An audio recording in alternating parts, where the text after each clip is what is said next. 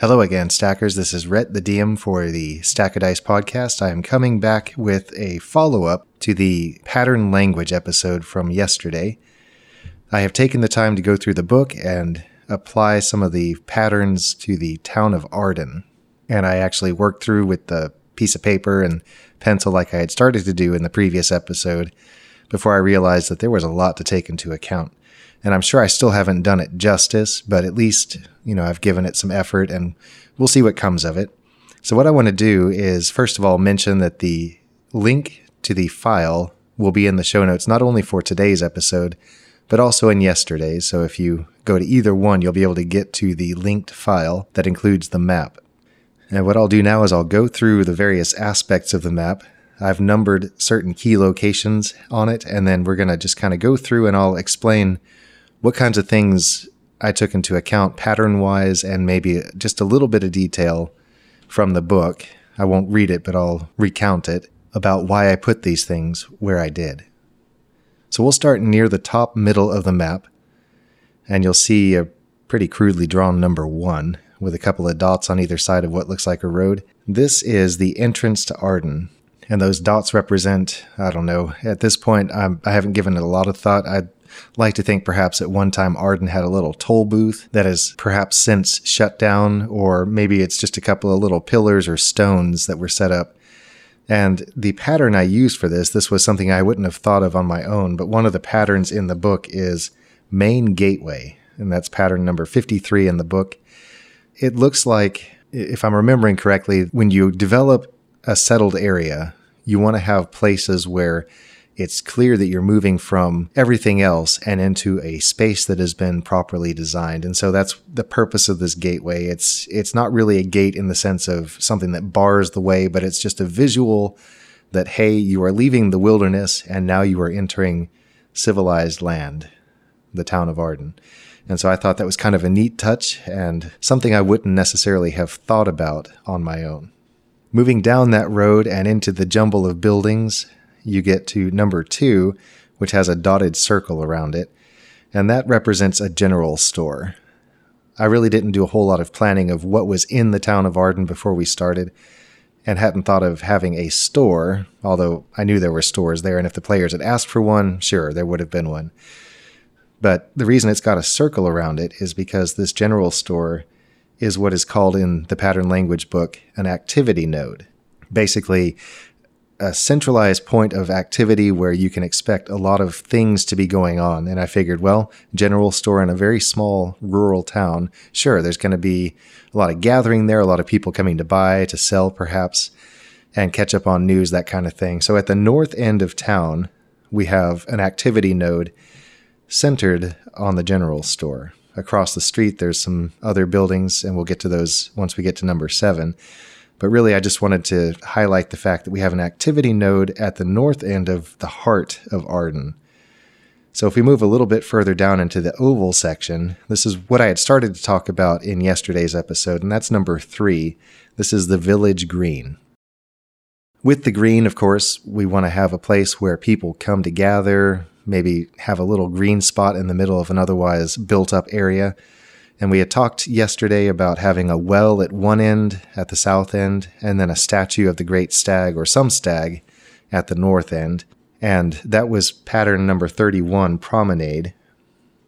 But I also took into account for designing this accessible greens, and that's number 60, small public square, that's number 61, and around it, even though it's not quite true to the pattern in the book, looped local roads.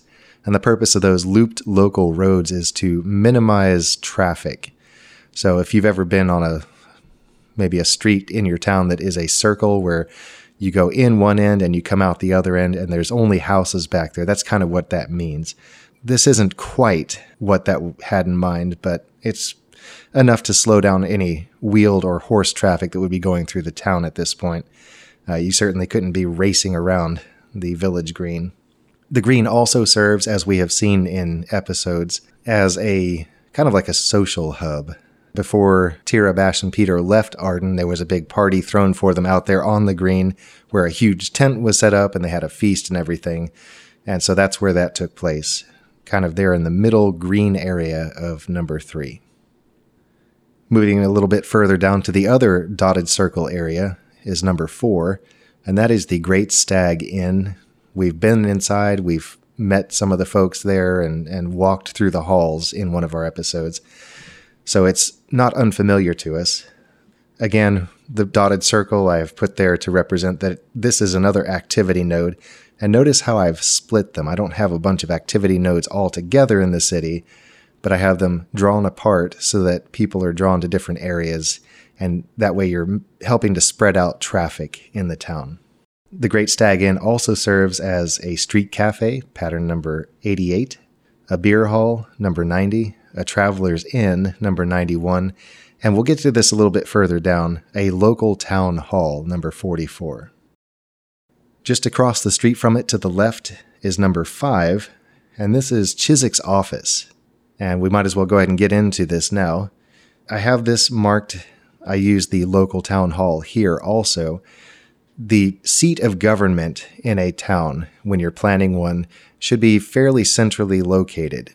And because Chiswick's home is to the south of here, number six, which we'll get to in a bit, it was a little inaccessible, out of the way, difficult for people to get to. If you don't see it, it's hard to remember that it's there, that kind of thing.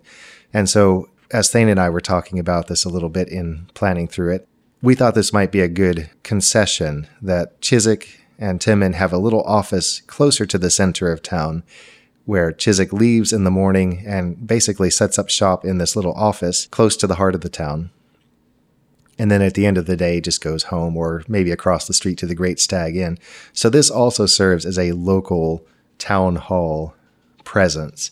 So it's a little bit distributed, probably more than the uh, the authors of the book would have liked, but you know we're working with what we have, and I think it makes sense. Like I said, just to the south of Chiswick's office, down a road in an open space, you come to the palisade wall, and then inside of that, of course, is the tip of the rock where his home is, and maybe another building or two inside of that. And of course, we've spent some time there a couple times throughout the episodes that we've had. And for patterns here, of course, the local town hall, this is Chiswick's residence. To get to it, you pass through another main gateway. It's a visual reminder, and this time it is truly a gateway as it goes through the palisade wall, that this is a, a place of some importance. Again, you have that reminder I'm going through a gateway. It looks fortified, it looks secure. I know I'm going into a, a place that perhaps demands a bit more respect. And then finally, I use the high place pattern people have a tendency to prefer high places. Think of all the scenic overlooks that you've ever been to, or climbing up towers, or going to the tops of skyscrapers and looking out over the city. We like that. We like to see just how small the world looks beneath us. And so I consider Chiswick's promontory there on the rock as an elevated place that not, not only is perhaps reflective of his position, but also obviously of use in times of trouble. Moving back into Arden, going back through the palisade up the road to the left, we come to more of a residential area that's number seven. And so we have a lot of houses built around an open area in the middle. And the patterns I used here were raised walks. Everything along the uh, the streets here have what amount to curbs and raised sidewalks, and that keeps people out of the mud. That keeps horses and, and carriages and that sort of thing down in the roads where they belong. And it's just nicer.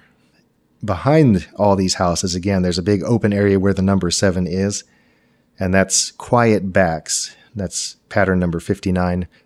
A place to get away from the hustle and bustle of daily life, where you can just get away and maybe have a quiet place, a green place, some place to sit and think and not be distracted.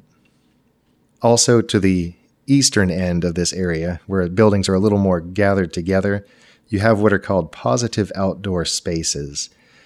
And it's just enough to draw people in and feel it like it's closed off, but they're still open. And so you have these spaces that are almost like continuations of the interior of the houses that surround it, but they just kind of exit out into this private green area. And then the book also stresses the importance of connected buildings. They seemed to really like that in 1977, having a bunch of buildings that could stand individually, but they're all strung together And I think it makes sense. They're close to the mountains here, and so huddled together houses help with thermal efficiency, that kind of thing, and maybe just makes it more comfortable to live in. Going back out onto the road and heading to the east this time to number eight, we come to the Chapel of the Healing Hand. We've talked about it, we've been inside, and we have been around it, that sort of thing. And that is Holy Ground, the Holy Ground pattern number 66 in the book. I like how it's a little bit off to itself, how it's got some space around it, and then behind it, number nine, there's a grave site, which I hadn't thought about either, but it seems to make sense. You have a bunch of people together, people are going to die. And so having a place where they can be remembered, memorialized, visited, that sort of thing, it just made sense to have something there. To the right of the chapel is number 10, and it's referring to the little footbridge that's crossing over the Rhymrill stream that tumbles past the village and then down the embankment. And that is pattern 64, Pools and Streams. And this one was about having ready access to flowing water because it's just a nice feature. You have fresh water, you have the, the sound, you have cooler weather in the summertime, that sort of thing. Uh, it, it made sense. Also, they were quick to point out the limitation of don't cross the water too many times. Of course, the more stuff you put in a stream, the more it gets jammed up and then starts to silt up and have problems. And so you want to minimize the number of times you cross this. So I just had one little footbridge crossing the Rhymrill here.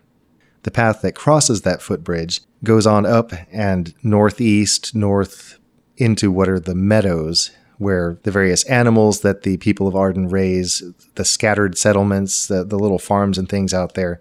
Certainly not everyone who calls themselves a citizen of Arden lives in Arden proper. And so you have these farms that are out just a little bit. gives it some more depth and certainly more things to think about when developing Arden as a larger region. And then there under the trees, where I have the words to the meadows, I'm assuming there's a little network of footpaths that crisscross through the trees there. And one of them goes down the slope and to the right. And so you have the path coming back out of the trees and down to number 11, which is a pond. And this was another pattern called still water, a place where it's calmer water, where people can come and bathe and, and just splash around and have fun. And so I thought, huh, you know, it's next to a stream. Maybe it's lower land, so when it gets rainy or when the stream overflows its banks in the in the spring melt of snow, the people have water to come down to and swim in that's not quite as cold or as swift as that of the Rhymrill. So a lot of little things that I could take into account. I could have taken a whole lot more, and perhaps in a future Creation Corner episode, I will do some more with trying to break down what the houses actually look like. The pattern language book does get into the house level where you can actually get into individual rooms. And maybe we could take, say, the Great Stag Inn and try and plot that out as a map. But I just wanted to take some time to go over the map and to explain what thought went into it. Again, this may not be optimal, but it's my first attempt trying to use it as a mapping aid. And so I thought, eh, let's do it as a as a hands on exercise. So, again, check out the show notes for a link to the map. The link will also be in the previous episode. And I'd love to know what you think about this. Was this a helpful exercise? Have you been able to get your hands on a copy of A Pattern Language by Christopher Alexander? What do you think of the kinds of things that went into this? If you want to chat with us about it, we'd love to hear from you on Twitter and Instagram at StackODice. You can write us by email at stack.o.dice at gmail.com. And again, we just want to know what you think. Do you like the map? Do you like the results? Do you like the process? We want to thank you for joining us for this special Creation Corner episode where we follow up on the mapping of Arden. And we look forward to seeing you here again next time at Stack of Dice.